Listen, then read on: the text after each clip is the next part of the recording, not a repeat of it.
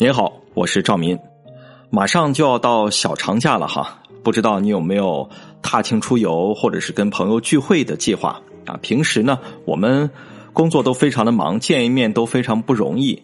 那么节假日就成了和大家相约放松聚会的好时候。那如果你在聚会当中，哎，突然看到一个踩在了你的审美点上的人。啊，内心开始蠢蠢欲动。突然，你看到了这么一个人，想要去跟他搭讪，可是呢，又没有勇气迈出腿。啊，既不知道说什么，又会觉得非常的尴尬，然后就陷入了自我怀疑。哎呀，我嘴巴太笨了，脑子太笨了啊，太内向，连正常的寒暄都做不到。那既然如此，啊，我今天就给各位讲一讲，在初次见到一个人的时候，如何寒暄，如何破冰。顺利的把话题继续进行下去。我们先来说一说寒暄是什么意思啊？一位大诗人白居易啊，他有一首诗叫《桐花》。在《桐花》当中有这么一句叫“地气反寒暄，天时倒生杀”。寒暄的本意呢，它指的是气候的冷暖交替。后来啊，就被引申为短暂的问候，或者是应酬话的意思，也就是我们常说的嘘寒问暖，对吧？那除此之外，像你从哪儿来呀？最近忙什么呢？看起来气色不错呀。这些话也是我们天生就会说的寒暄话。可是啊，我发现，在一些特定的情况下，这些大家能够脱口而出的寒暄，反倒显得很尴尬，会显得有点笨拙。尤其是当你想要引起一位异性注意的时候，这些话就显得特别不好使了。其实啊，寒暄破冰没有那么难。啊，这里有几个小技巧可以供你使用。在讲技巧之前呢，我先给大家举几个小例子。呃，很多年前我在做新闻记者的时候，经常要去正式的采访一些啊，比如说各个政府的官员或者是职能部门的负责人。我在见到他们之前啊，往往都会先随便的聊上几句，热火热火起来。啊，比如说，除了“你好，我是某某台记者”以及说明采访来意之后，呃，我往往都会这么讲：如果是采访房地产开发商，我会说：“张总啊，最近房价可是疯了，你们能别再涨价了吗？”哎，对方可能会说：“哎，我们的日子也不好过呀，你也知道，现在地价都比房价高了。”我会继续接着他的话说：“说到地价呀，上周某某区拍的那块地有那么好吗？”为什么会有那么多开发商都抢啊？哎，你看，这就是和开发商的一个谈话前的寒暄。那如果是采访政府部门的官员，我会说：“刘主任，啊，上周大会上您的那段发言，我可是仔细听了啊，觉得有很多的观点非常的棒。以后啊，这方面的话题，看来可以经常请您来谈一谈。”哎，刘主任这个时候就会说：“哦，是吗？”呃，我这边其实还有很多关于京津冀一体化方面的材料，感兴趣的话，你可以尽管跟我要。哎，这个时候我会接他的话说：“那太荣幸了。”哎，对了，刘主任，说到京津冀一体化呀，您觉得什么什么什么什么？你看，这也是一段自然而然的从寒暄引入了正式话题。再比如说，我在火车站采访准备上车的旅客啊，我会跟其中一位带着孩子的旅客说。哎呀，这个车站这么多人排队，您抱着孩子进站会很辛苦吧？对方会说：“是啊，是啊，排了十几分钟了，安检的速度太慢了，多开几个口子就好了。”我会接着他的话说：“对啊，要是再多开几个，大家也不至于等这么久。哎，您的这个包如果很费力的话，我可以帮您来拿。哎，对了，铁路部门呢最近出台了一个新的规定，关于退票费的，您注意到了吗？”您看，这也是从一个日常的寒暄切入到我想要问的话题当中。那么刚才提到的这几个例子都是目的性比较强的寒暄啊，因为它直接引出了我接下来的采访内容，因为这是我的工作。不过呢，从这些例子当中可以发现一件事儿，就是如果我们想要让对方跟自己说话，就必须努力找到让对方立刻有兴趣的话题。或者是跟对方密切相关的话题。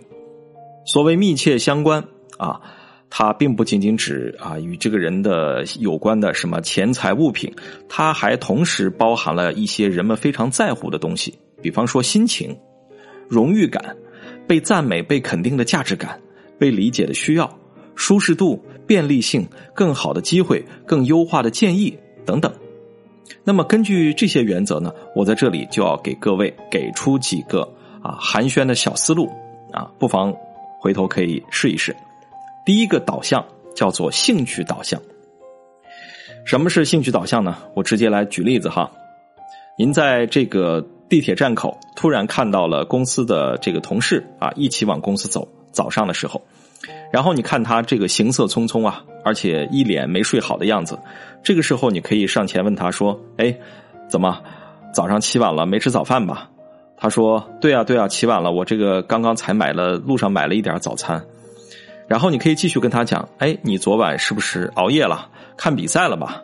他说：“哎呀，别提了，我的意大利队啊，昨天晚上又输了。”哎，对了，说起足球，下个月鸟巢有一场皇马的邀请赛，你知道吗？你看，你会从一个简单的问候他早上有没有吃早饭，是不是昨天晚上熬夜了，进而聊到了他很感兴趣的什么呢？足球啊，足球就是他的兴趣。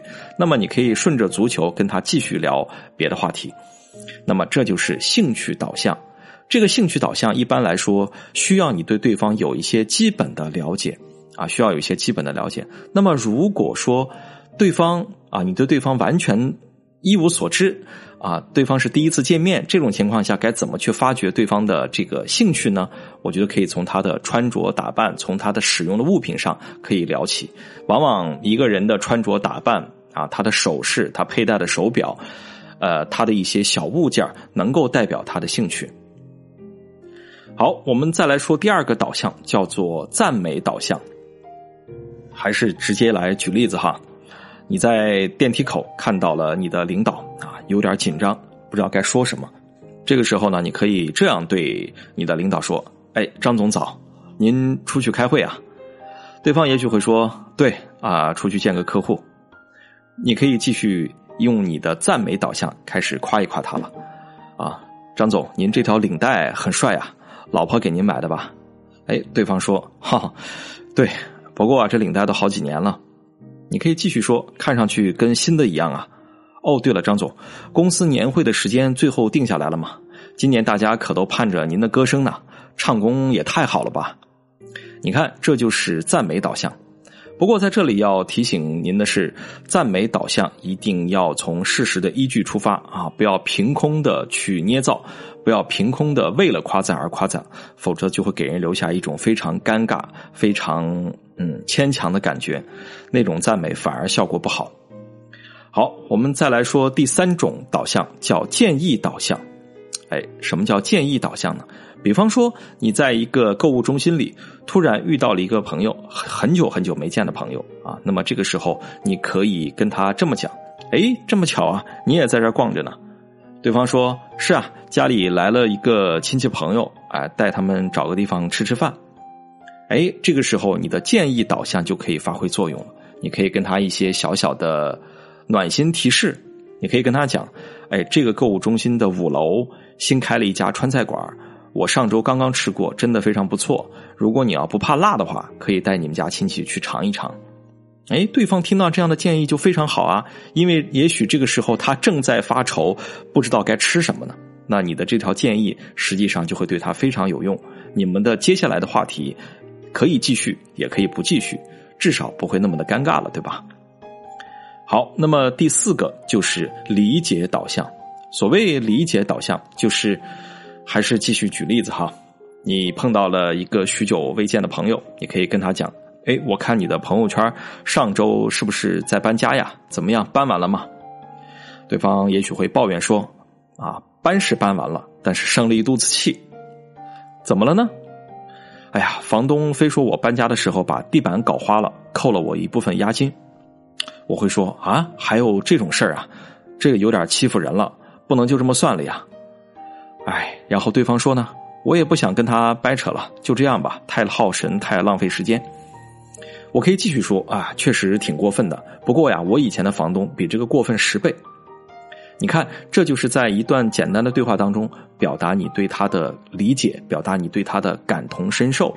这个时候，他就会觉得自己并不是孤立无援的啊，这样的事儿原来是经常会遇到的。